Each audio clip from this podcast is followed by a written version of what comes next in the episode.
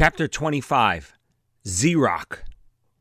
Right before Dave and I began rehearsals with TSO in early fall of 2007, we got word that IFC had picked up our show for a whole season. We were super thrilled and unbelievably excited. We were set to begin filming sometime in February 2008. For some reason, Bob always had something against TSO. I think he felt threatened that he didn't have full control over Dave. Every chance he got, he would badmouth TSO, calling them all washed up 80s rockers or has beens. Bob decided to take advantage of getting the TV show picked up for a full season and having the new Riker Hill record contract by telling Dave he didn't want him to go on tour with TSO this year. This was ludicrous. 95% of our fan base was either people that knew Dave from TSO or people that saw us on the Kiss tour. But of course, Dave listened, and he agreed not to play with TSO that year. Crazy. I always thought of Dave as a goofy kid. He was just always happy go lucky, without a care in the world. I admired that quality about him.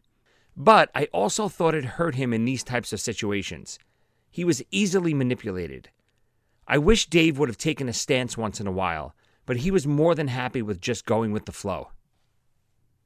Bob and Lynn needed full control over Dave and Paulie. They always had Paulie, and now they finally got Dave. They knew they could never get me, and that secretly pissed them off. I thought it was a terrible move. This was jeopardizing Dave's future and was disgusting of them to demand it. Paulie and Dave never really understood the concept that Bob and Lynn worked for us, not the other way around. There was no way the TSO tour, which ended in late December, by the way, was going to interfere with the TV show that we were set to film in February. In January 2008, we were asked by three time World Series champion manager Tony La Russa to perform at his Animal Rights Foundation, ARF. Tony and his family were big fans of TSO and knew Dave and ZO2 because of that which is more proof that TSO was important to the success of ZO2. Tony flew us out to San Francisco, where it would be ZO2 and Motley Crue singer Vince Neil performing. Tony and his family treated us like real celebrities from the moment we landed. He had a limo waiting for us at the airport, and him and his family all greeted us personally at the hotel upon arrival at 11:30 p.m. On the day of the charity event, ZO2 sound checked and it must have freaked Vince Neil out a bit. He was originally set to headline the event, but shortly after hearing us, he decided that he wanted to go on first and let us close the event. La Russa was upset with Vince. Obviously, Vince was who the people were coming to see, and La Russa thought it was pretty crappy of him to change time slots just because he felt intimidated by a young band. It's amazing. Tony La Russa and Vince Neil two really rich and famous people who brought completely different ethics and morals to the table. Vince was nice enough to us backstage, but we could tell he was a little awkward and uncomfortable. After the performance, Tony invited us to the after party at a ritzy club. Knowing I was a big Yankees fan from the conversation we had earlier, Tony came over to me at the party and we talked baseball for almost an hour. He even told me a story of how he was supposed to be the one to replace Buck Showalter as Yankees manager right before Joe Torre took over in 1996. Wow, I bet nobody knows that story. Overall, it was a spectacular experience, and I remember thinking to myself, wow, all of these great things are happening, and now we get to go fly home and film our own TV show. Life was getting crazy in a good way. Once we got back from San Francisco, we had to come up with a name for our new TV show. Paulie Dave and I suggested Ain't It Beautiful so we could use that song as the official theme, but the executives at IFC didn't really like it. After a few weeks of going back and forth and not really agreeing on anything, the head of IFC, Evan Shapiro, sent out an email that the show would be called Z Rock. It's funny we all completely hated it at first and thought it sounded so cheesy. But now I could never imagine the show being called anything else. Season 1 of Rock was written like this We all got together with the producers, Mark and Mark, and head writer Andrew Gottlieb. Paulie, Dave, and I would just tell stories of real shenanigans that went on in the band. This became the skeleton that Gottlieb then used to write each episode. The plan was to film season one out of order, starting by filming episode four, which starred Gilbert Gottfried. Upon arrival on set for the first day of filming, Paulie, Dave, and I felt like we had officially entered the land of Oz. As amazing as touring with Kiss had been, we knew right away this was bigger and that this was a completely different animal. The first shooting location was inside a mansion that would play as Gilbert's house for the episode. There were about two dozen crew members, including makeup, hair, drivers, writers, producers, and network executives. All of them on site because of us. It occurred to me how different this was from the Kiss tour. We were only on the Kiss tour because they brought us along. On the set of Z Rock, we were the stars. Everyone catered to us. It was absolutely incredible. Before we began filming for the first episode, which was really the fourth, we sat down and had a table read. Essentially, all of the main actors, producers, and directors sat down to review the script together. One of the stars of this particular episode was well known stand up comedian Greg Giraldo. Greg showed up completely whacked out of his mind. I have no idea what he was on. He tried to sit with us for the table read and couldn't even hold his script. What a mess. They had to take him back home and let him sleep it off. I think he was also pretty wasted most of the other times we filmed, but this was the only time he was completely unable to act. Unfortunately, years after Rock wrapped, Greg overdosed. It was really sad. The very first scene I ever shot for Rock was Becky and me talking on the couch about an engagement ring. All the producers told us was that Becky should start calculating how much money I would need to have to buy her an engagement ring. The rest was improvised between me and the actor comedian Allison Becker. I was still a little unsure and nervous about what they wanted. This was not only my first scene of the season, but it was my first scene without the other two schmucks. At one point, during one of the takes, I asked Becky, who came up with this ridiculous tradition of an engagement ring anyway? She answered, I don't know, Jesus? I said, Jesus? What did he make? A wooden ring? as soon as I said it, I heard the whole production staff laughing in the other room. From then on out, I never felt awkward or uncomfortable filming again. The schedule ZO2 was on while filming Z Rock was grueling, but at the same time, absolutely exhilarating. Our call time every day on film days was usually around 7 a.m., and we would sometimes film until midnight. That made for a 17 hour day. We loved every minute of it, except for the old cliche that I'm sure everyone knows hurry up and wait we found out it was very true. It always seemed like an absolute emergency that we get to set, get in wardrobe, and get in our makeup and be ready. Then, as soon as we were ready, the director usually made us do something for about two minutes and then sit around for the next three hours. Trust me, we weren't complaining. We were on the set of our very own TV show, which means we were basically in heaven. After a very tiresome and long week of filming, ZO2 would still play shows on the weekend, sometimes even leaving straight from the Z Rock set to make it to the gig. It was insane. On one such weekend, ZO2 was set to open for 80s rock band LA Guns in Pennsylvania. We had just come off a crazy week filming Z Rock, and now we had a four plus hour drive to go play a show. We had played this part of Pennsylvania many times before, and we knew that we would pack the place. Once we got to the club, we began to set up our gear in front of the headliner, LA Guns, which was commonplace for the opening band. Usually, the headliner's drummer would use the drum riser, and the opening act would set up on the floor directly in front of them. Just as I was about finished setting up, the road manager for LA Guns ran over to demand that I immediately remove my kit from the stage. At first, I asked him, legitimately confused, what the problem was thinking I actually had done something wrong. He started yelling at me, My singer will not do a sound check in front of another band's drum set.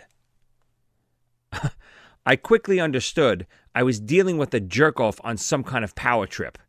He picked the wrong night and the wrong drummer to try this with.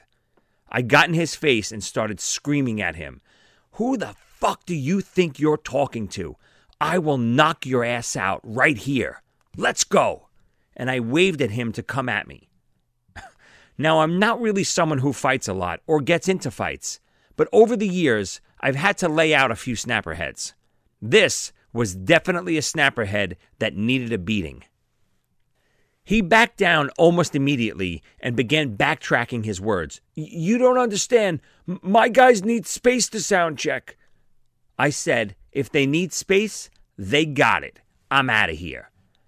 I began packing my drums and was heading out.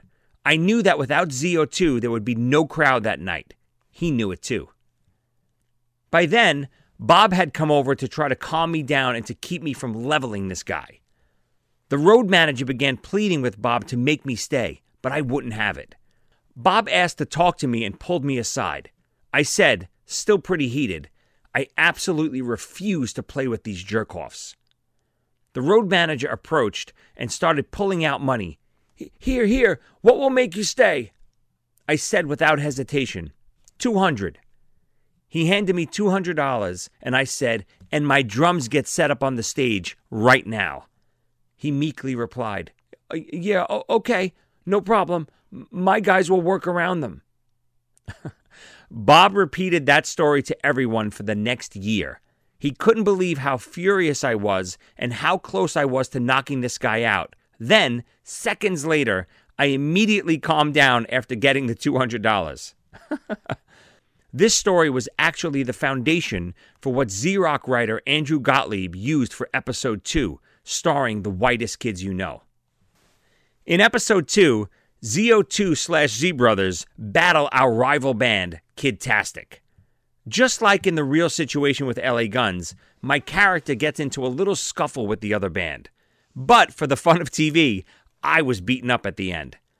The original plan was to have a member of Kidtastic punch me and knock me out, but I had a much better idea. Still being a big wrestling fan, I'd always wondered what it would be like to get hit with a guitar just like the honky tonk man used on his opponents. Since Kidtastic would have their acoustic guitars in the scene, I thought it was the perfect opportunity to pay homage to the honky tonk man. The producers loved the idea. The scene went as follows I was supposed to insult Kidtastic by calling one guy's sister a derogatory name for making them ridiculous looking t shirts. This insult would cause one of their members to lose it and blast me with the guitar. If you've ever seen the Honky Tonk Man perform, you'd know that once the guitar hit his opponent, the guitar would appear to shatter upon impact. I'm not exactly sure how this was achieved, but I do know it wasn't a regular wooden guitar. In the wrestling business, they would call it a gimmick guitar. On the morning we shot the scene, I was walking through ideas with the head of the props department, Tyler. I asked, How did you find out what kind of fake guitar to use? Fake guitar, Tyler responded. No, we couldn't find one of those fake ones that shatter upon impact. But don't worry, I made a few cuts in this one, and it should break when he hits you with it. Needless to say, I was a little worried as were the producers, but less about my well being and more about whether or not I was able to act like I was really getting hit. I then explained that I'd been wrestling in Madison Square Room my whole life and that I would easily be able to take a hit and make it look fantastic. We were ready, and the director called action. I delivered my insult to the three members of Kidtastic, each of whom was wearing a t shirt with one letter on it, the first letter of his name when they stood next to each other, they spelled out F A G. well, I made my obvious comment and turned around to chuckle with Paulie and Dave. As soon as I turned, I was blasted in the head with a real wooden acoustic guitar. My pride is now worth a couple hundred dollars from this kid's party, okay? It's not. All right, so you, you hear pride of the Yankees? You know what? Pride of Joey. You, right? Okay, so what do you want to do about it? I don't know. We gotta do something. I'll do. I'll do something. You know what? I'll be right back.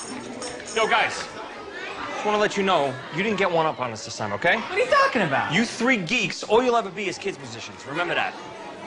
These are the gayest shirts I've ever seen. This is ridiculous. Look at these shirts. Hey, my sister made these shirts. Your shirts. sister's a retard. My sister's not retarded, she's special. Yeah, whatever. What the hell? It almost legitimately knocked me out, but I didn't let on. I'd been waiting to take a guitar shot ever since I first saw Honky blast the Macho Man 20 years prior. I knew I had nailed the take, but the director yelled, Okay, one more time just to make sure we have it. I probably already had a slight concussion, and now I had to do it again. On the second take, we went through the whole thing again, and right as the guitar hit me, one of the pieces of wood cut my face pretty badly. Even though now I definitely had a concussion and I sported a pretty nice cut on my face, I was having the time of my life. The first season of Z Rock was an unbelievably exciting time. We were potentially on the verge of superstardom, and each episode of filming got funnier and more outrageous, with guest stars like Dave Navarro, John Popper, Dee Snider, and Joan Rivers.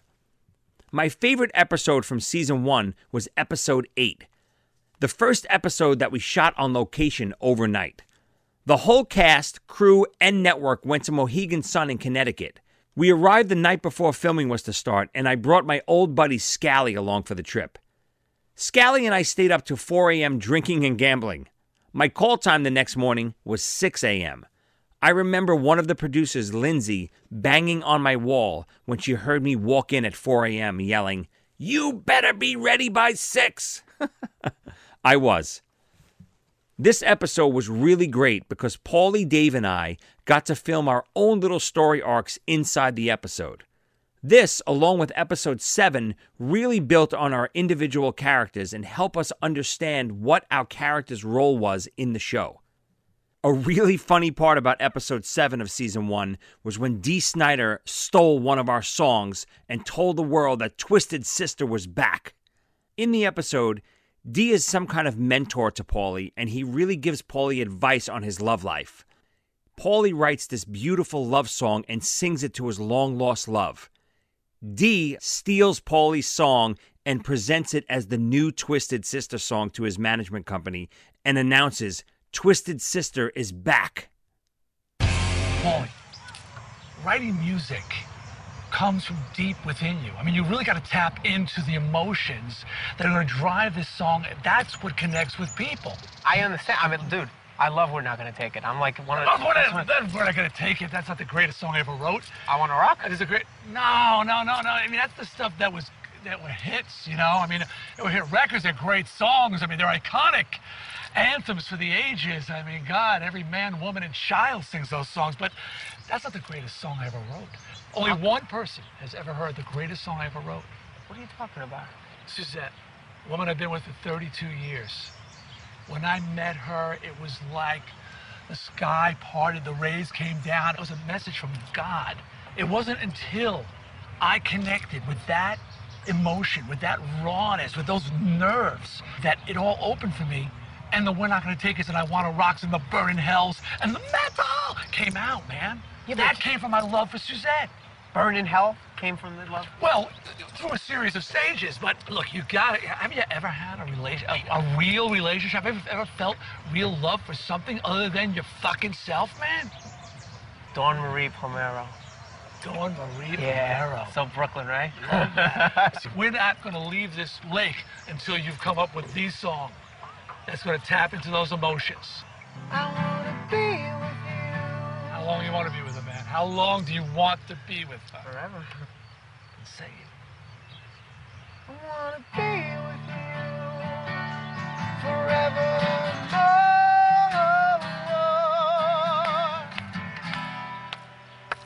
Yeah? Grasshopper. You don't need me anymore, man. Phil, Phil, it's Dee. Hey, you know how I wanted to do a Twisted Sister record? You know, because I haven't had any songs that I thought really were worth making a comeback for? Well, I haven't told you this, but I've been working on something for quite a while now, in the past two or three months. And, and finally, it's finished. Check this out. I've been in love with you I swear it's true. I wanna be with you. You think that? I wanna be with you forevermore. It's great, right? This is the one. I know it. We're back.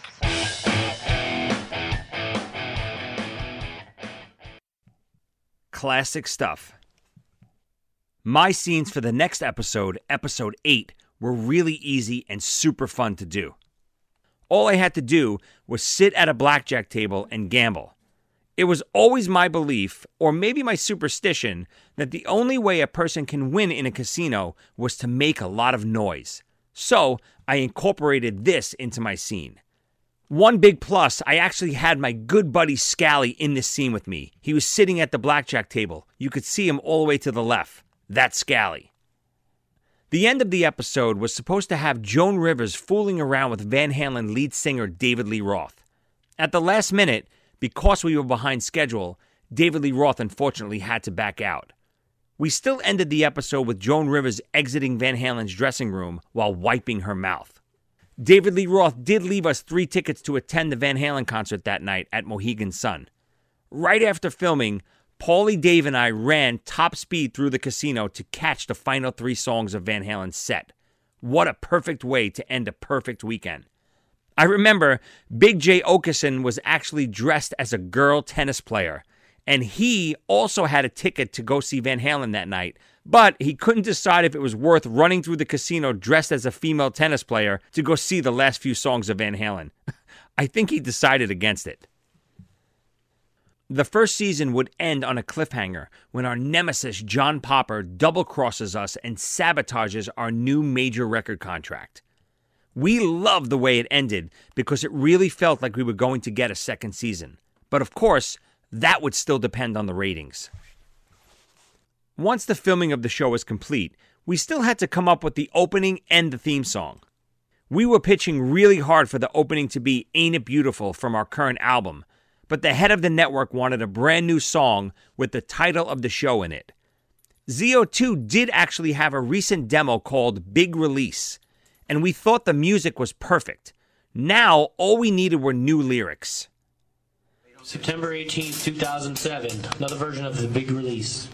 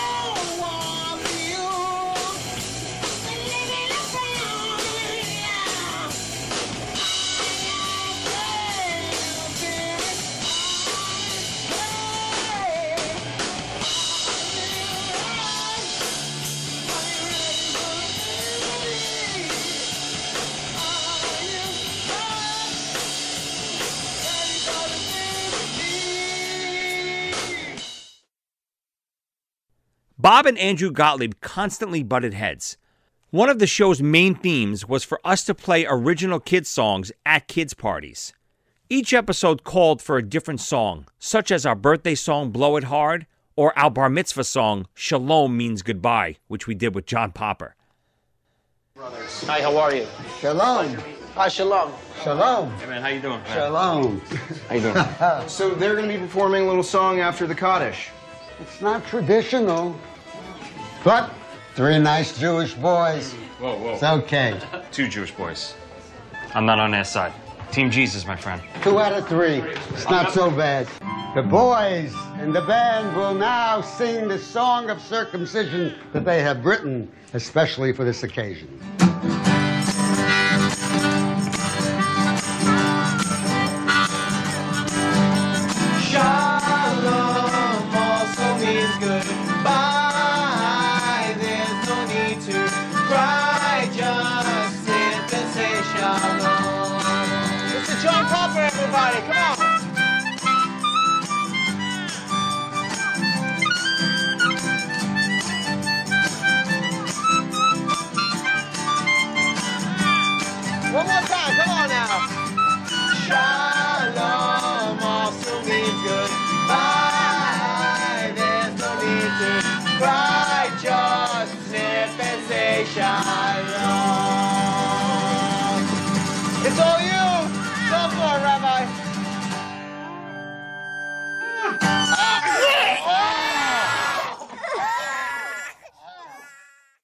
For some reason, Bob always gave Gottlieb a hard time and told him the band won't write another song this week.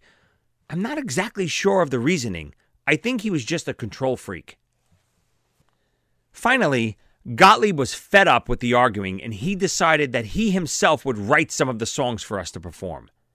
Bob countered with saying, We wouldn't perform anyone else's songs.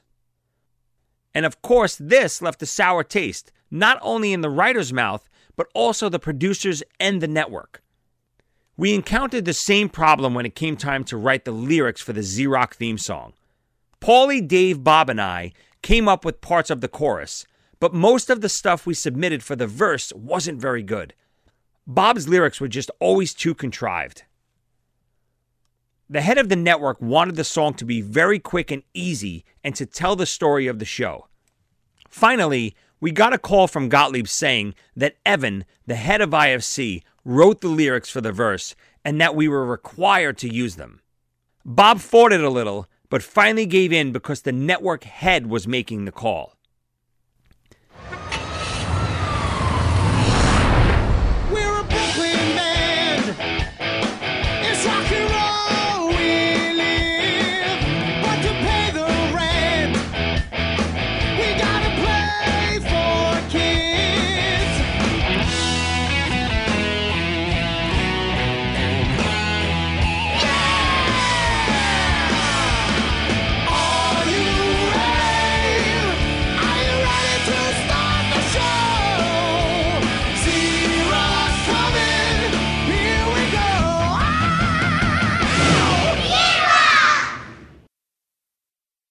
Years later, I found out that Gottlieb had actually written the lyrics and told Bob that they came from the head of the network.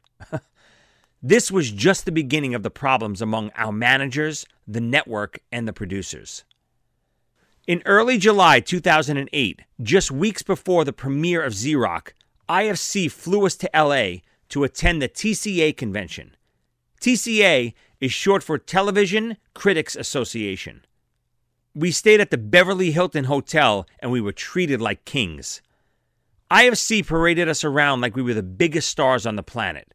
They held a private concert for all the TV critics with an after party to follow. Three boys from Brooklyn were having the time of their lives. We were like big kids in a giant candy store. While in my hotel room in LA, I saw the very first commercial for Rock on MTV. I couldn't believe it. I quickly called the other goofballs to tell them, and we all went crazy. I had always heard of stories of bands hearing themselves on the radio for the first time. This was that feeling times a thousand. It was the first time that all of it seemed real to us. We had put so much time, work, and effort into not only filming this show, but then to get it off the ground. Actually seeing it on a TV commercial was something I will never forget. When we returned to New York City from LA, we had two big surprises waiting for us. Two massive billboards were advertising the premiere of Z Rock. The first was right outside the Lincoln Tunnel, and the second was right across the street from the world's most famous arena, Madison Square Garden. Z Rock premiered on IFC on June 25th, 2008, and was instantly the highest rated original program in IFC history. The roller coaster had officially started down the tracks. We were more than ready for the wild ride ahead. Right after the second episode of Rock aired, we flew out to Mountain View, California to play with the Scorpions and Sammy Hagar. This was a massive show for about 25,000 fans. Even though Rock was still pretty new, it was quickly becoming a cult hit in the rock world. People went absolutely ballistic when they saw us. Believe it or not, most people didn't even realize we were an actual band until they saw us perform. They thought we were just actors on a TV show. Right before we took the stage, Sammy gave me a bottle of his Cabo Wabo tequila to thank us for being there, and then he told us to have a kick ass show. I even got to party with former Van Halen bassist Michael Anthony after the show. Michael was playing bass with Sammy at the time, and we enjoyed quite a few whiskeys together after the show. He was a super cool guy and down to earth. The next stop on our wild ride in 2008 was Lake Tahoe, Nevada, where we once again opened for Kiss. Kiss was currently on their Alive 35 tour, celebrating the release of their monumental album, Alive. When we arrived at the arena in Tahoe, we were greeted with open arms. It was almost as if the young kids Kiss had taken on tour with them four years ago had made good. The crew, sound, camera, wardrobe, everyone really congratulated us on the success of Rock and told us how proud they were of us and that they loved the show. Later in the day at catering, we saw Gene and Paul. Gene, of course, immediately yelled out, But if you go! as if seeing an old friend. Paul told us that he watched the first few episodes of Rock and that he thought it was really funny. Gene said the same. They both seemed so proud of us. In a way, I think they felt like we were their boys that they sent out into the big world and we'd made something of ourselves. I also couldn't pass up the opportunity to give each a copy of our new Rock adult activity coloring book. they both got a real kick out of it. During our set that night, we decided to play a cover song which we've been playing for a while and was always a big hit. It was Rush's Tom Sawyer. We figured that if any Kiss fans didn't know who we were, this song might win them over. The song went over great, and the crowd of over 12,000 really loved it. Dave sounded exactly like Geddy Lee singing it. When we got off stage and headed back to our dressing room, all of the guys from Kiss were giving us shit for playing a Rush song. Gene even started doing a whiny impression of Geddy Lee's voice. we all got a big laugh out of it, and it actually felt great that Kiss was now so comfortable with us that they were picking on us like we were their little brothers. Playing Tahoe with Kiss was such a different experience from when we did the Rock the Nation tour four years earlier. I think that on the first tour, Kiss felt like they were doing us a favor by taking us out with them. And they absolutely were. This time, because of Z Rock, it felt like we were a more legit opening band that had our own fan base. It was incredible. Soon after playing with Kiss in Tahoe, I was asked to be a celebrity guest on the new MTV game show Silent Library. A very young Justin Bieber had just been the guest the week before. Silent Library was a show where a bunch of people had to sit through ridiculous pranks and or scenarios and try not to laugh. If they could hold their laughter in, they would win money depending on the severity of the prank. In my skit, I was set to come out and play the drums on some fat guy's naked torso. He and his fellow contestants had to try not to laugh while I beat him with sticks for almost a minute. Because this had to be a spontaneous performance and get a real reaction from the contestants, I had an earbud piping in the producer's instructions. Once I began drumming on the guy's belly, the producer began calling out orders in my ear Work his nipple, now his crotch. Finally, he said, Big finish, really hit him hard. It was a crazy fun day. I remember thinking to myself, how the hell did I get here? I'm playing drums on a guy's nipple on MTV. Shortly after our West Coast trips with Kiss, Sammy Hagar, and the Scorpions, ZO2 played in Virginia at a cool club we used to play quite regularly called Jack's. We were in our hotel room when we got word that Z Rock was officially picked up for season two. The three of us were so excited that we began jumping on the beds like little kids. There was only one small problem. We wanted to have a brand new album to coincide with season two of Z Rock, and we definitely weren't ready. The next few months consisted of writing all the new material for ZO2's third album. The name of the third album would be named after a phrase I created and used all the time Casino Logic. The phrase referred to justify a crazy way of thinking. For instance, if a person goes to the casino to gamble and loses $500, but had $1,000 worth of fun, then he was basically up $500. That's casino logic. Here's a song off Casino Logic about poker called All In.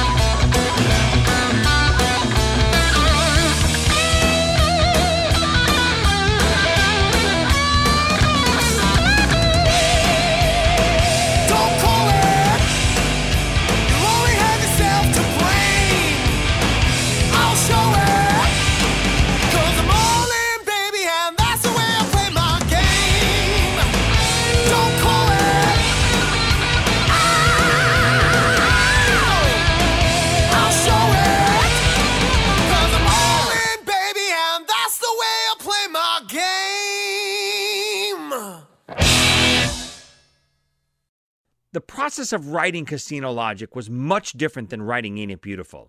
With Ain't It Beautiful, we had the luxury of battle testing all of our new material on the road.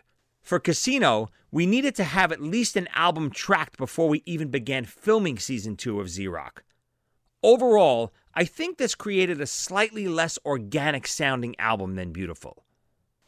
We had done a lot of traveling since season one of Z Rock, and we're now super excited to begin work on our third album, Casino Logic, and the second season of our TV show, Z Rock. Chapter 26 Top of the World, Ma. Around this time, relations with our record label, Riker Hill, became very strange. Our managers, Bob and Lynn, were also chief operating officers at the label and were starting to act a little shady. They were segregating more than ever the two owners of the label, Michael Woke and Michael Morrison, from anything Rock related. It was even to the point where they would tell us to make sure not to invite them to the set for filming. This struck me as odd and manipulative. Why wouldn't they want the heads of our label on set of our own TV show? It was different than when we began filming the first season and they made us keep the fact that we had our own TV show a secret. Rock was now a huge hit, and of course, everyone knew about it, especially our own record label. Bob and Lynn were hiding something, but I couldn't figure out what. When we began tracking Casino Logic, it got even more suspicious. Now that we were signed to a label, it was in our contract that Riker Hill would pay for the recording of our next album.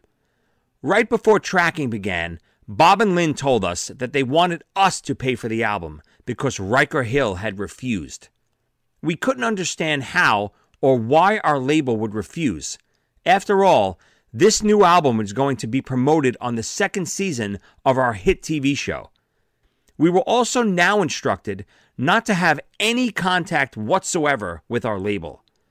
Our weekly salary checks also stopped. Years later, we found out that Riker Hill did in fact want to pay for our new album with the amount stated in our contract. Bob and Lynn took it upon themselves to try and negotiate an obscene amount of money for the album, and Riker Hill stood firm at their offer, which coincided with what was in our contracts. We also found out that Riker was losing a lot of money, mainly on the large salaries that Bob and Lynn were making. Riker wanted to essentially fire Bob so they didn't have to pay his large salary anymore. Again, years later, the head of the label told me that Bob was basically doing nothing at the label and was a waste of money to keep on. I believe this triggered the bad blood between Riker Hill and our managers. Talk about a conflict of interest. That's why we were always kept away from talking to anyone at Riker Hill. Bob and Lynn assured us to just lay out the recording costs and that Riker Hill was in breach of contract and that we would be getting a new, bigger deal with a major label. I feverishly protested. I had just paid Paulie and Dave back almost $40,000 for fronting the first album and touring costs up until we got Rock. I was not about to go into debt again on Bob and Lynn's word, especially since Bob and Lynn never laid out one single dime from their own pockets for anything. Paulie and Dave listened to whatever Bob and Lynn said and decided they would once again put all of the album's costs on their credit cards. They never even questioned them about why. On top of that, Bob had the balls to approach us with another producer contract that had us paying him another $10,000 to produce Casino Logic. This is where I started to lose my mind. I remember telling Paulie and Dave, if they are expecting us to blindly front the cost of the album without any real explanation as to why our label, whom they were COOs at, weren't paying for it, then Bob and Lynn should pay for a big chunk of the album themselves. Bob should only get his producer fee if we get the record funded down the line, not up front. This became a big battle. Paulie and Dave couldn't understand why I thought Bob and Lynn should help pay for the album. I tried to explain. Bob and Lynn aren't telling us exactly why Riker Hill is refusing to pay, and they also have as much to gain as we do, especially Bob, who is co writer on every single song. By no means was I saying that Bob and Lynn should pay for the whole album, but if they were asking us in good faith to trust them, I thought they should take some of the risk also. Of course, I was outvoted again. The one and only thing that Paulie and Dave agreed with me about was Bob's $10,000 producer fee. We agreed that if Bob wanted to produce the album, then he would only get his producer fee if and when we got an advance for the album from either Riker Hill or another record label. After a lot of arguing, Bob eventually agreed to these terms, even though years later he would try to sue us for that exact $10,000 producer fee.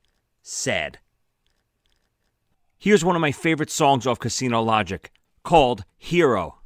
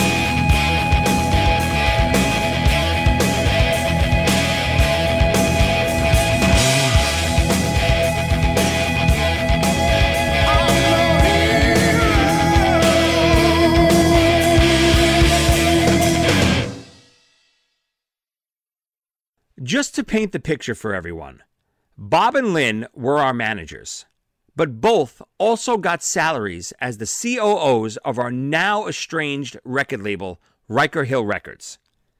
They were also both getting paid as executive producers on Rock, getting two fifths of our Rock money and taking an additional 20% managerial cut of all the money we were getting paid. On top of that, Bob now wanted his producer fee of $10,000, which he wanted us to personally lay out. All of this smelled really bad to me. It wouldn't be until the end of season two of Z Rock that I would finally be able to put all the pieces together. In December 2008, right before we began filming season two of Z Rock, ZO2 had two shows with Twisted Sister at the Nokia Theater in Times Square, New York. Twisted was always one of my favorite bands growing up, and it was such a great experience playing with them in our hometown. Of course, Twisted still had a huge following, but coming off the success of season one of Z Rock, ZO2 also had a pretty big crowd during these Nokia theater shows. Between this and the Kiss show we had just played in Tahoe, we really began to feel the impact Z Rock was having. These shows were also very special because we had become really close friends with all the guys in Twisted Sister. JJ had been in the original unaired Z Rock pilot, Dee was in one of the most popular episodes from season one, and was also set to appear along with guitarist Eddie Ojeda in the first episode of season two. We had been guests on Mark the Animal Mendoza's radio show numerous times, and we were very friendly with drummer AJ Pero. Bob had been friends with JJ for a long time, and we always thought he was very friendly with the other guys as well. Years later, we attended the 30th anniversary of Twisted Sister's landmark album, Stay Hungry, and we found out that Mark and AJ actually detested Bob. And Dee did as well, to some extent. Mendoza would always fool around with us and say that he was going to kick our ass or beat the crap out of us. It was kind of his way of playing. On the night of the 30th anniversary, he asked us where our asshole manager was. we all started to laugh as always. He then got really serious and said, No, I mean it. I don't want to see that jerk off here tonight. Paulie replied, Wait, are you being serious? That's when Mendoza and AJ began to tell us all about how they really hated Bob for many years and just could never say anything because he was such good friends with JJ. We couldn't believe it. I was starting to hear this type of stuff about Bob more and more frequently from all sides. I wouldn't have changed a thing up until this point, but I couldn't help but notice all of the things that were going on around me. Something wasn't right. Right after the Twisted shows in 2009, Paulie Dave and I took our annual trip to Los Angeles for the NAMM Music Convention and another appearance at the TCA convention to promote Z Rock. I had just gotten a new rep at Ludwig, Victor Salazar, who was a huge fan of the show. Victor called me right before our trip to NAMM to introduce himself and to ask me if there's anything I needed from Ludwig for Z Rock's Season 2. Even though I had just recently received a brand new Champagne Sparkle kit from Ludwig, I mentioned that I was thinking about getting a new kit for Season 2. Never in a million years did I think he would say yes, but I figured, what do I have to lose? Victor immediately responded and said, Yes, absolutely. What did you have in mind? This caught me totally off guard, but luckily, I knew the Ludwig new catalog like the back of my hand and responded, I was thinking either a red sparkle or an amber Vistalite. Victor quickly responded, Why not both? The perks of Rock were unbelievable. Upon our arrival at NAMM, we were absolutely bombarded. Anyone and everyone knew who we were. As big of a hit as we thought Rock was, in the music community, it was almost a phenomenon. NAMM was filled with musicians who could really relate to everything that we did in the show. Driving in a van with all of our gear, arguing, crappy gigs, and getting screwed over. It was all relatable to this demographic, and they certainly let us know it. We couldn't walk 10 feet without someone stopping us for a picture and an autograph, or just to tell us how much they love Rock. I also found out that Ludwig was honoring me by including me on their 100th anniversary banner. They placed me right in between two of my favorite drummers of all time, Eric Carr of Kiss and John Bonham of Led Zeppelin. I was blown away. Ludwig had scheduled me to do a signing with some of the artists on their roster. I, of course, was thrilled and honored to be a part of something like this. But I didn't really think anyone would care about me when guys like Alan White from Yes, Dave Lombardo from Slayer, and Jason Bonham, the late great John Bonham's son, were standing next to me. Boy, was I wrong. Once the signing began, Almost every person in line not only knew me, but said it was one of the main reasons they waited online.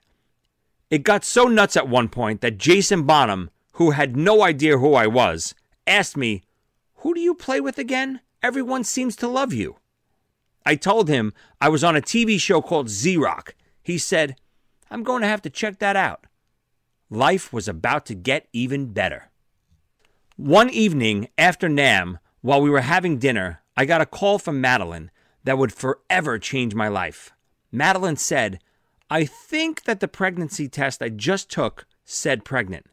I began yelling, What do you mean you think? A few months prior, Madeline and I had decided that we wanted to try and have a baby. We couldn't wait to start our family, and this could be the beginning. Madeline replied by yelling, I can't read the little symbol that says positive or negative on the test perfectly. I told her to run to the store and get one of the tests that say yes or no on them. About 30 minutes later, she texted me a picture with the test that said yes. I was the happiest man on the earth. I couldn't believe I was going to be a dad. I wanted to shout the good news as loud as I could, but we decided to wait until Madeline was further along to tell everyone. Once I returned from LA, Madeline and I celebrated and were excited beyond belief. But it would be a few months before we could find out if it was a boy or a girl. In the meantime, I began filming the second season of Rock.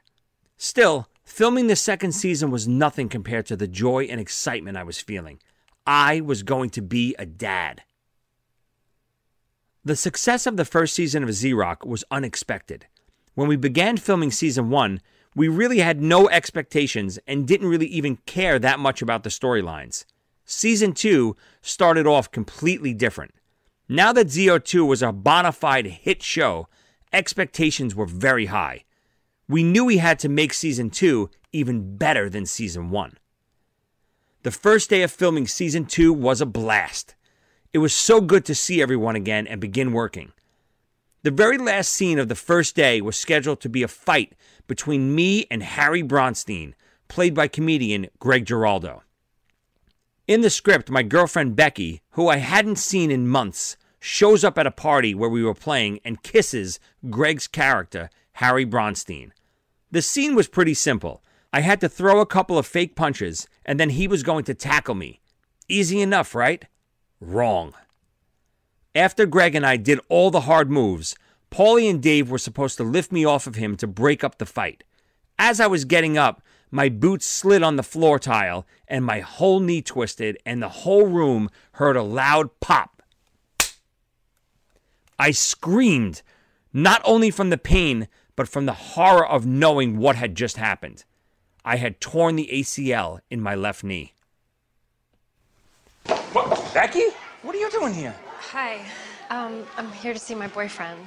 What do you mean? What are you, what are you talking about? Oh, hey, how are you? How are you? Whoa! Joey, what are you I'll kill you! doing? Are Please, you come on! insane? Take Let's it go! easy. Yeah, take your Joseph, jacket off, you, you are coked up doing weasel. Let's go! Really?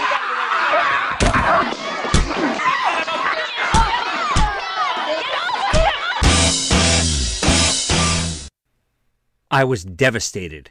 I went straight to the ER where they scheduled me for an MRI early the next morning.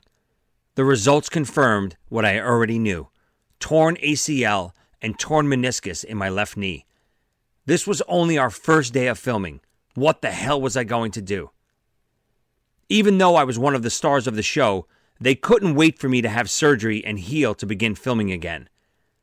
That would have taken months. I did what I always did I picked myself up and pressed forward. I decided I would hold off on surgery until mid season so we could figure out a way to actually write it into the script. In the meantime, I would just hobble around the set and figure out a way to get all of my scenes done. I was back on set the next morning. I also played a ZO2 show with one leg just three days later. Let's see a sports star or movie star tear their ACL and go back to work the next day. Never happened. I wasn't going to let anything stop me. After tearing my ACL, we decided that we actually needed one more song recorded for the album. None of us thought we really had a hit single yet, so Paulie wrote another song with Chris Barron from the Spin Doctors called Painted Lady. I wind up tracking it with my torn ACL.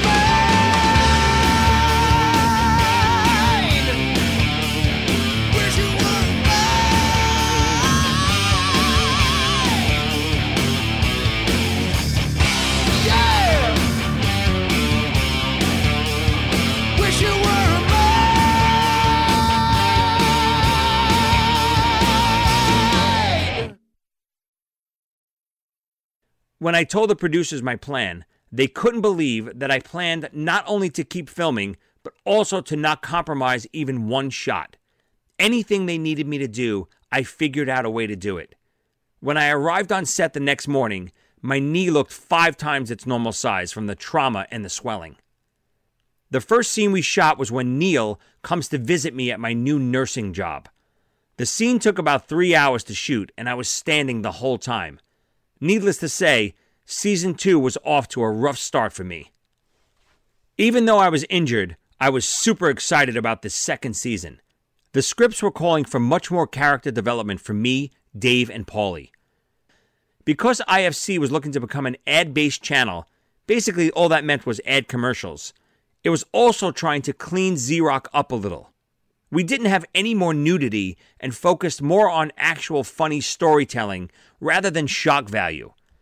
Some people will say this hurt the show and made it less rock and roll, but I thought the show became stronger. In a weird way, me being injured actually led to a lot of funny little changes in the scripts. For instance, in episode 2, Paulie and I were supposed to bring our dates to the ice skating rink and skate with them. Obviously, I couldn't skate with a torn ACL, So we changed it to me standing on the side while my date, Bethenny Frankel from the Real Housewives of New York, fed me hot dogs while I made fun of Paulie skating. The scene ended when I bribed a little fat kid on the ice with a bacon wrapped hot dog to check Paulie over the boards. It became an instant classic.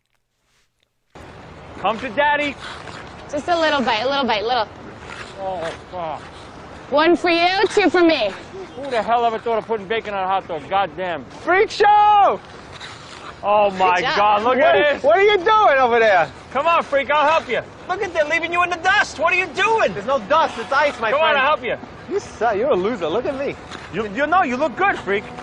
Oh, oh, oh. Yo, kid, come here. See that goofy bastard down there with the afro? I'll give you a hot dog if you knock him over. They're wrapped in bacon. Boom. Bonnie, look. Paulie Gretzky, baby.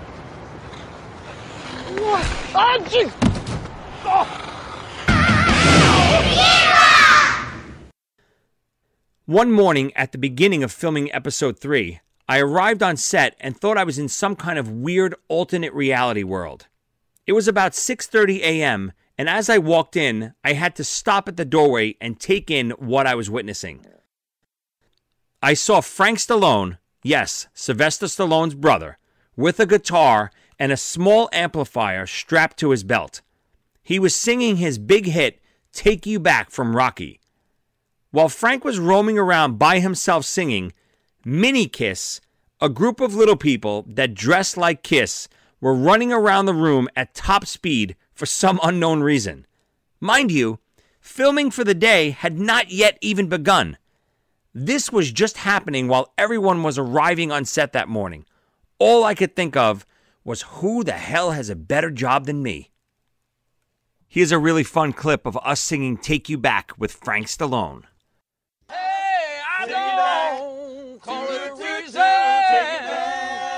right, hey, that's good. We got it. Like I've used you guys in 1983. This was one really fun episode to film in general. Paulie and Dave would always tease me that I looked like Frank Stallone. The joke was always that I wasn't handsome enough to look like his brother, Sylvester Stallone.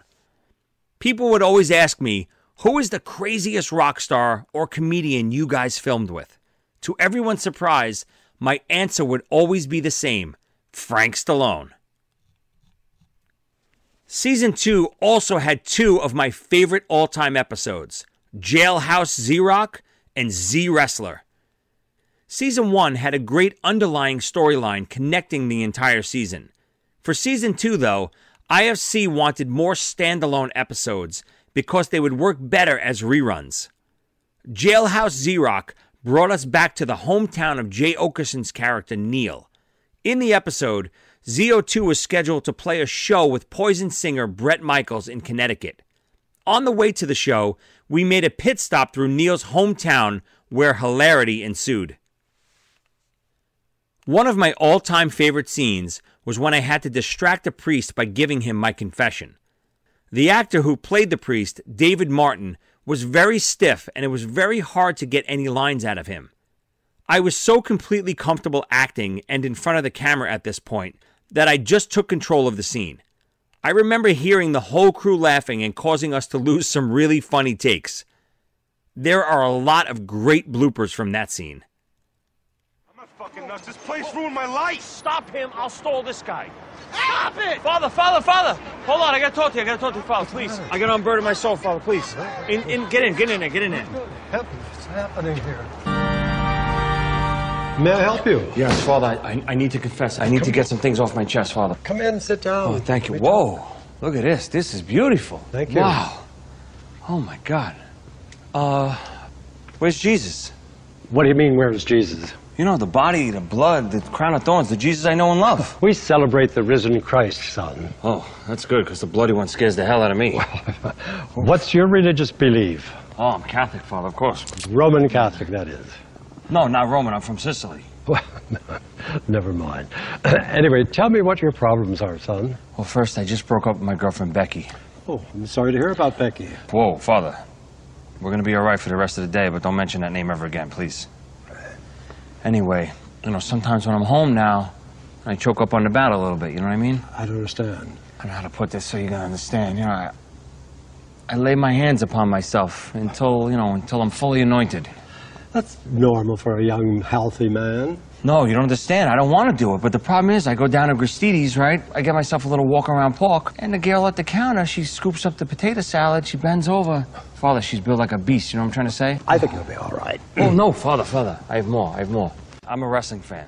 So at the end of the month, they have these pay per views, and my cousin Charlie hooked me up with this box, and I get the pay per views for free now. You're not stealing, are you? Uh, mm, I'm not stealing. Charlie stole the box, but he gave it to me as a gift, so I don't really consider that stealing. So what's the problem then? No, no, Father, please sit, sit, sit. I got plenty more. You're a very good boy, and I think what you just have to do is relax. And all these things will take care of themselves in due time. What should I say? Some Hail Marys? We don't say Hail Marys here, but if that's what you like. That's my favorite. How many would you like to say? Say five, ten? I mean, the Gristedes girl alone deserves 10. I think at least 12, 13, right? Say 12, an even dozen. I don't know if this is going to be insulting to you, but I'm Italian. I gotta, I gotta express myself the way we do it. You know what I mean? Come here. Lean, I gotta lean for the real thing. You know what I'm saying? Oh, thank Father, thank you so much. Thank you, Father. I, I feel better already. Come back anytime, and I'll be very happy to talk to you again. Thank you, Father. Hail Mary, full of grace, the Lord is with thee. By the way, Mary, I love what you're doing with this Episcopalian thing. It's phenomenal.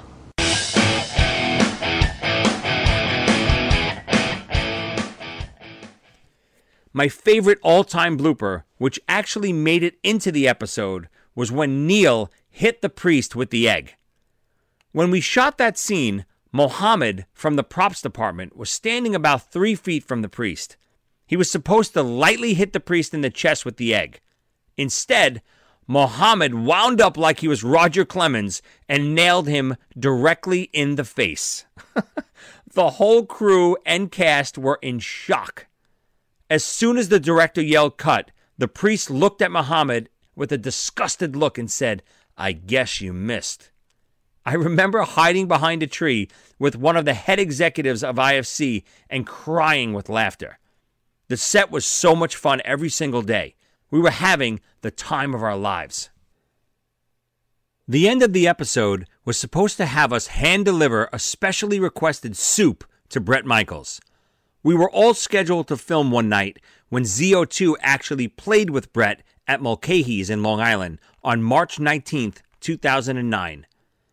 Bret had been in touch with our producers and was excited to be on the show. We arrived to Mulcahy's with the whole Rock crew to film the scene. For some reason, however, Bret decided he didn't want to get off his tour bus. This really surprised us. Not only was Bret really cool to us during the whole Kiss Poison tour, but we had just hung out with him the night before and were talking about filming. This was one of my first real dealings with someone famous throwing a little bit of a diva fit. Besides the incident with Vince Neil in San Francisco, of course. Bret just got it in his head that night that he no longer wanted to film. He told our producers that he was a little bit under the weather and wanted to rest. Not only was this hurting the final scene of the episode, but we just wasted thousands of dollars because the whole Z Rock crew was there ready to film. Luckily, Gottlieb quickly rewrote the scene on the fly, and we instead had Paulie chasing after Bret's tour bus with the soup. I never looked at Brett the same way after he screwed us over that night. Writing our scenes for season two was much different than season one. I had become very friendly with the head writer Andrew Gottlieb and his assistant writer Sam Brenner. Dave and I would play poker with them on set for hours every day in between takes. During those hours, we would always discuss scripts and ideas, and of course, tell jokes. This meant I end up having a much larger impact on not only my character, but the show in general. One early morning, while we were getting ready to film the pre scene in Jailhouse Z Rock, Gottlieb, producer Mark Effman, and I were playing poker and discussing an upcoming episode. Everyone knew that I loved professional wrestling. Effman said that they were planning on a wrestling themed episode where Paulie, Dave, and I dressed as 80s wrestlers like Hulk Hogan and the Macho Man. He also mentioned that they were in talks with Ric Flair to be the celebrity guest for that episode. Of course, I was immediately excited about the possibility of not only working with a legend like Ric Flair, but about filming a whole episode dedicated to one of my favorite things in the world wrestling. But I had a much better idea than dressing like 80s wrestlers. I suggested to Gottlieb and Effman that Paulie Dave and I dress as our original wrestling characters. Effman said, What do you mean original? I went on to explain that I'd been doing my Joey Licious wrestling character for years. They loved the idea, and that's how the Joey Licious episode of Rock was born. We found out shortly after that Ric Flair couldn't do the episode due to a scheduling conflict, but the producers had secured another famous wrestler, Chris Jericho, as the guest star. I was definitely disappointed that I wasn't going to work with Flair. He had always been one of my all time favorite wrestlers growing up. Of course, I knew Jericho, but he was definitely from more of the newer class of wrestlers. I always liked him in WCW and thought his promos were awesome. The weekend before we filmed Z Wrestler, we all headed back to LA for the Spirit Awards that aired on IFC every year. This was our first experience being part of an award show, and we were pretty excited. Because the Spirit Awards were on IFC and Z Rock was their flagship show, Paulie Dave and I were asked to present an award at the show that night. Once we got to LA, we received the red carpet treatment all weekend. This was the first time that I really felt like a bona fide celebrity. I had never thought of us like that, but now that Rock was a hit, and we were going to not only be mingling with Hollywood A-listers, but on stage in front of them presenting an award, we felt like we belonged. The day before the award show, we had a run through of what we were supposed to do when presenting. We each had a few lines to read from the teleprompter. The only problem was that the lines were really straight, not funny, and just not us. We had dinner and drinks with everyone from IFC that night, and we were telling the president of IFC, Evan Shapiro, that we didn't love what they had written for us to say on the award show. He said, Then don't say it, write something else. We said, Are we allowed to do that? He went on to tell us that IFC asked you three to present an award to show off your unique personalities and to tell the world about Z Rock. Be yourselves and come up with a little bit that will leave people saying, I have to see their show. We all agreed and knew the exact bit that we were going to use. When we arrived at the Spirit Awards, we were immediately greeted by our guide for the day. She ushered us through the red carpet to greet the press and take hundreds of photos.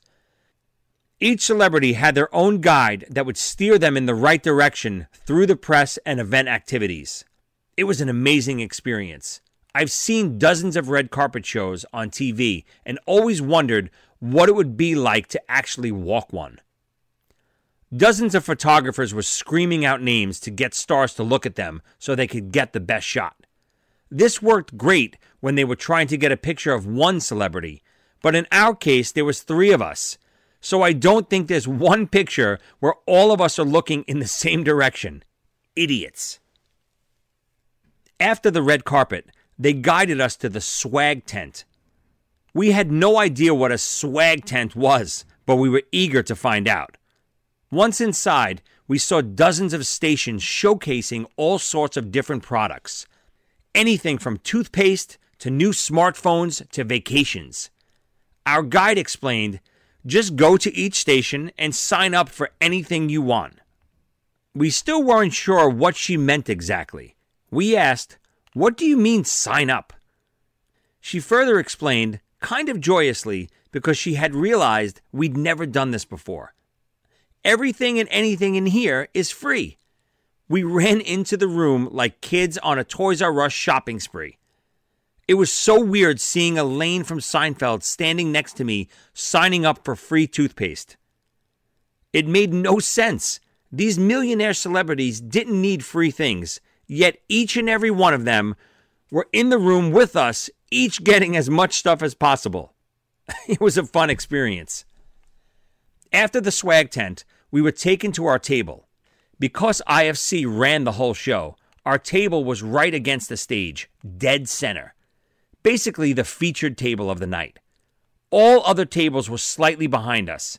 Seeing people like Alec Baldwin, Jessica Alba, and Mickey Rourke sitting behind us was really quite extraordinary. After watching the awards for a little bit, we were escorted backstage to get ready to present the award in the Best Cinematography category. After doing a few minutes of press, we started to get ready in the dressing room alongside Christina Applegate, who was very sweet and nice to us. Paulie looked like a lovesick puppy when he met her, since he was a giant Married with Children fan and he had a crush on her since he was a little kid. As we made our way to the stairs and up to the stage, I told the other guys not to walk too fast because I still had a pretty bad limp from my ACL. As we started to go over our routine, who stood behind us but Cameron Diaz? She was to present right after us.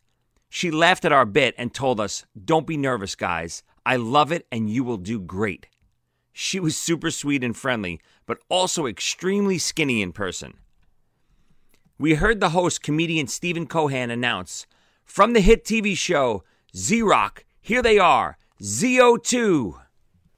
We came out from behind the curtain to a mild applause, except for a screaming Eric Roberts, the star of one of my all time favorite movies, The Pope of Greenwich Village. Apparently, he was a big Z Rock fan. We were all set to go into our newly scripted routine. Paulie, Dave, and I had prepared something that actually happened in real life. Just like most of our Z Rock scripts, even our award show presentation for Best Cinematography was based on real life. The bit went something like this. When you think of cinematography, you think of our next presenters from the IFC hit comedy series Z Rock. Please welcome the band ZO2.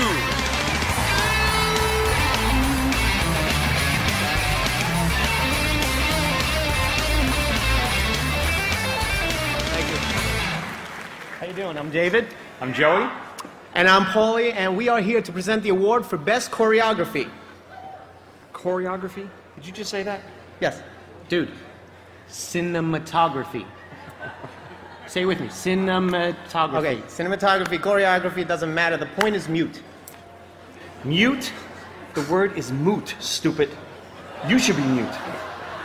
Obviously, being musicians, we never really understood what cinematography was, but now that we have our own TV show, I think we're getting a handle on it.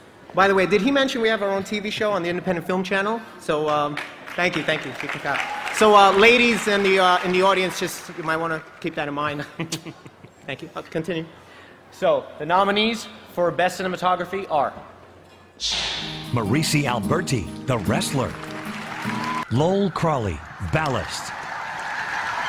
James Laxton, Medicine for Melancholy. Harris Savides, Milk. Michael Simmons, Chop Shop. Spirit Award goes to Maryse Alberti, the wrestler!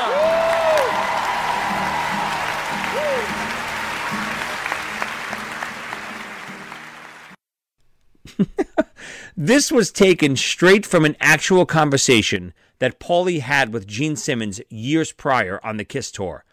The bit got a huge laugh, and we got to present the award for Best Cinematography to the movie The Wrestler. Overall, it was a perfect night that I will remember forever. At the after party, I even got into a pretty heated argument with Buffy the Vampire Slayer star Eliza Dushku. It turns out Eliza was a big Boston Red Sox fan, and I was obviously a big New York Yankees fan.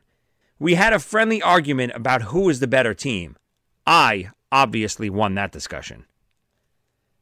After the Spirit Awards, we still had one more night in LA with everyone from IFC. They planned a small dinner and get together to celebrate our success at the Spirit Awards. They all seemed proud of us and thought we came across very funny, natural, and of course, ridiculous. Exactly what they wanted.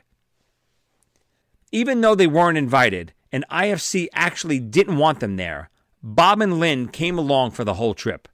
It was as if they didn't want us to be alone around the network, the producers, or our label. Curious. Midway through dinner, Bob got an interesting and exciting call. It was from the now head of A&R at Universal Records, Jason Flom. Earlier in the book, if you remember, I talked about Flom, who was once the head of A&R at Atlantic Records, and my former band, Exposed, was trying desperately to get him to sign us, only to be told we were two 80s. It turns out that Flom had been a massive fan of Z Rock and wanted to sit down and talk with us. Even though the dinner that IFC was having was mainly in our honor, we couldn't pass up an opportunity to sit down with the one and only Jason Flom. We met him at a small place in Beverly Hills. He greeted us like he knew us, and in a way, he did, from Rock. He was nice, and we talked for around two hours about everything and anything. Jason wasn't a big drinker, so we all decided to have giant milkshakes during the meeting. I'm sure this was quite a ways off from when he used to have meetings with bands like Twisted Sister or Skid Row back in the day. We played it cool and never really talked business with him. It felt like he was trying to feel us out. I guess we felt pretty good because Bob got a call the next day before we left for the airport that Jason had a great idea about him appearing on Rock and really signing us to a record contract on the air during the episode. If the Spirit Awards appearance had us flying high, this sent us into outer space. Once we returned to New York, we received an invite from Joan Rivers to guest star with her on NBC's Celebrity Apprentice. Joan was doing a challenge against the other contestants, and we appeared on the show with her to help sell cupcakes. It was a fun experience. The day after filming The Apprentice, it was time to get back to filming Z Rock. Filming the episode Z Wrestler was one of the best moments of Z Rock for me.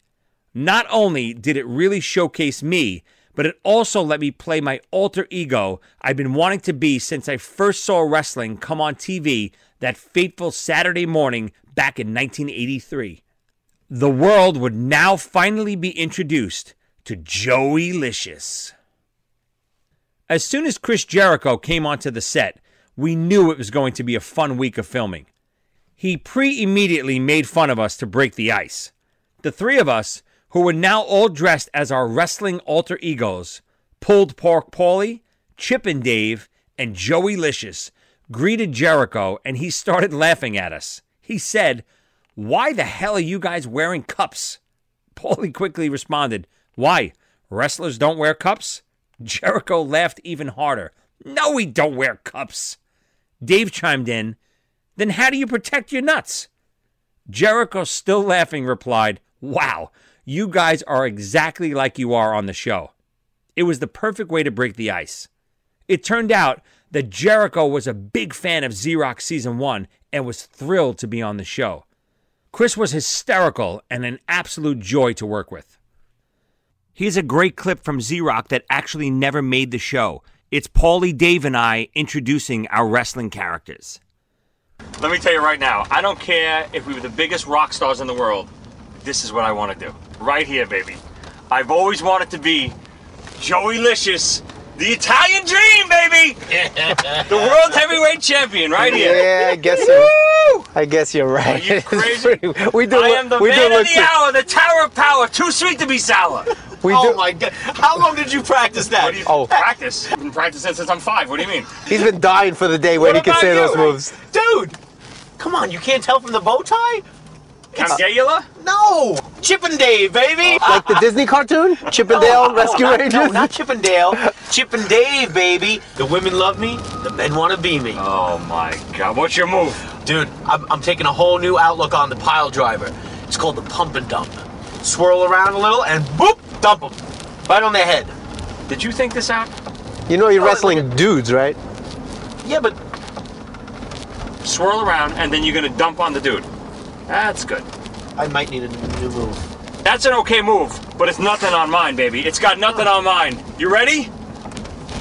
The python comes up, and then the garlic knot comes down, baby! Ah, the garlic knot! I smell it from here. Are you crazy? Oh, You know I'm filled with Sicilian love juice. My love oil makes me slip out of any move, baby. I cannot be pinned. Woo! What about you? Yeah, what is this? Dude, I'm pulled pork Paulie, baby. Triple P. Triple P? Triple P. What's your move? Well, I have three things that I do, okay? I have the appetizer. It's a pigs in a blanket. I wrap them up in my cape so that they can't move. And then I got the entree.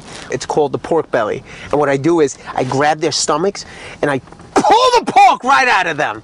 And then they just drop to the floor. And then the dessert is I pour barbecue sauce all over them. Please don't tell me you eat it. No, not me. My mascot, Brisket. Your mascot? What? Is that a pig? Yeah. And his name is Brisket. Yep. Brisket is beef, you mope. I know. What's wrong with you? Just name him Lamb Chop. Lamb chop for That's not a pig's name. Are you an idiot? The episode was directed by Brad Hall from Saturday Night Live fame and husband of Seinfeld's Elaine, Julia Louis Dreyfus. Z Wrestler was filmed with so many bloopers and laughs behind the scenes that it was easily my favorite episode. The scene when I first see Chris Jericho at the birthday party was completely improv by me. The idea was for me to get super excited because my character was a big wrestling fan and an even bigger Chris Jericho fan. I took it to the next level. Up until this point in Z Rock, it could be said that I played the most normal character. I was more of the cool Italian drummer, while Paulie and Dave were goofier and more childish. That was about to change. When my eyes first saw Chris Jericho entering the room, I started to scream like a little girl at a Backstreet Boys concert in 1999. I began jumping up and down, clapping, and practically weeping. We got everything and more that we needed on the very first take. When Brad Hall called cut on that first take, the whole room absolutely exploded with laughter. No one was ready for, nor could they believe my over the top hysteria. They loved it. After the scene, Brad told me that it was one of the funniest things he'd ever seen. That's a pretty big compliment coming from someone who starred on Saturday Night Live. Prince Jericho!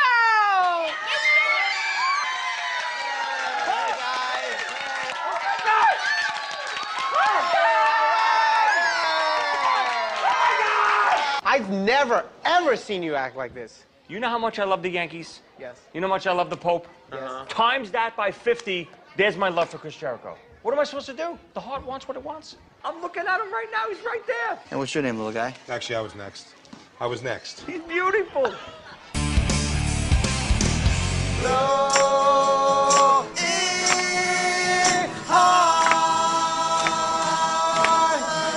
high.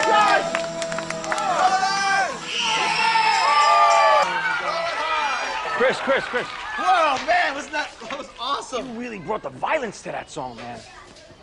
Listen, I don't need to take advice from the drummer in a kid's band, okay? Whoa, whoa. You don't even have a drum set. I'm sorry if a Canadian couldn't understand how I was talking. Maybe I should say it in French. I'll lock kick your ass. You want to fracas? Yeah, you want to throw hands? Let's go. Or you gonna hit me with that schnoz? It's like Come a on. plantain stuck in the middle of your face. Grandfather's watch. I don't want to get blood on that. You want to bring the vodka? Yeah, to show you some vodka? Chris! Move out of the way. Ah! Give the man some air. The violence isn't supposed to end like this. It's the perfect example of turning a negative into a positive. When I tore my ACL, I could have easily gotten down and took off a few episodes of Z Rock. Instead, I fought through the pain and discomfort on set and wound up filming, in my and many others' opinions, one of the best episodes of Z Rock ever. The day after filming Z Wrestler, I had surgery to repair my torn ACL. They used a cadaver's ACL. That's a dead body for anyone who doesn't know.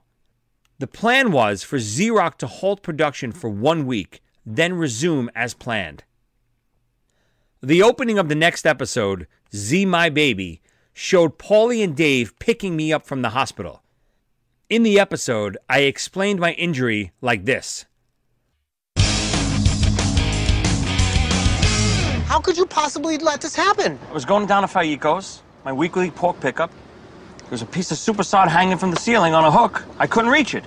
I took two cans of olive oil, I stacked them up, stood on it, boom! Wiped right out. So irresponsible. No, it's actually a very common Italian injury.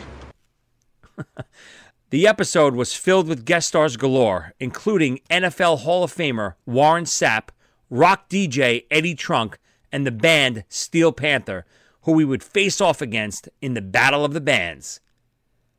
I spent the whole episode confined to a wheelchair, and ZO2 had Warren Sapp fill in on drums. Crazy.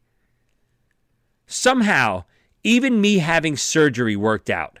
Me being in the wheelchair made us come up with some funny, crazy ideas for storylines, and they worked perfectly.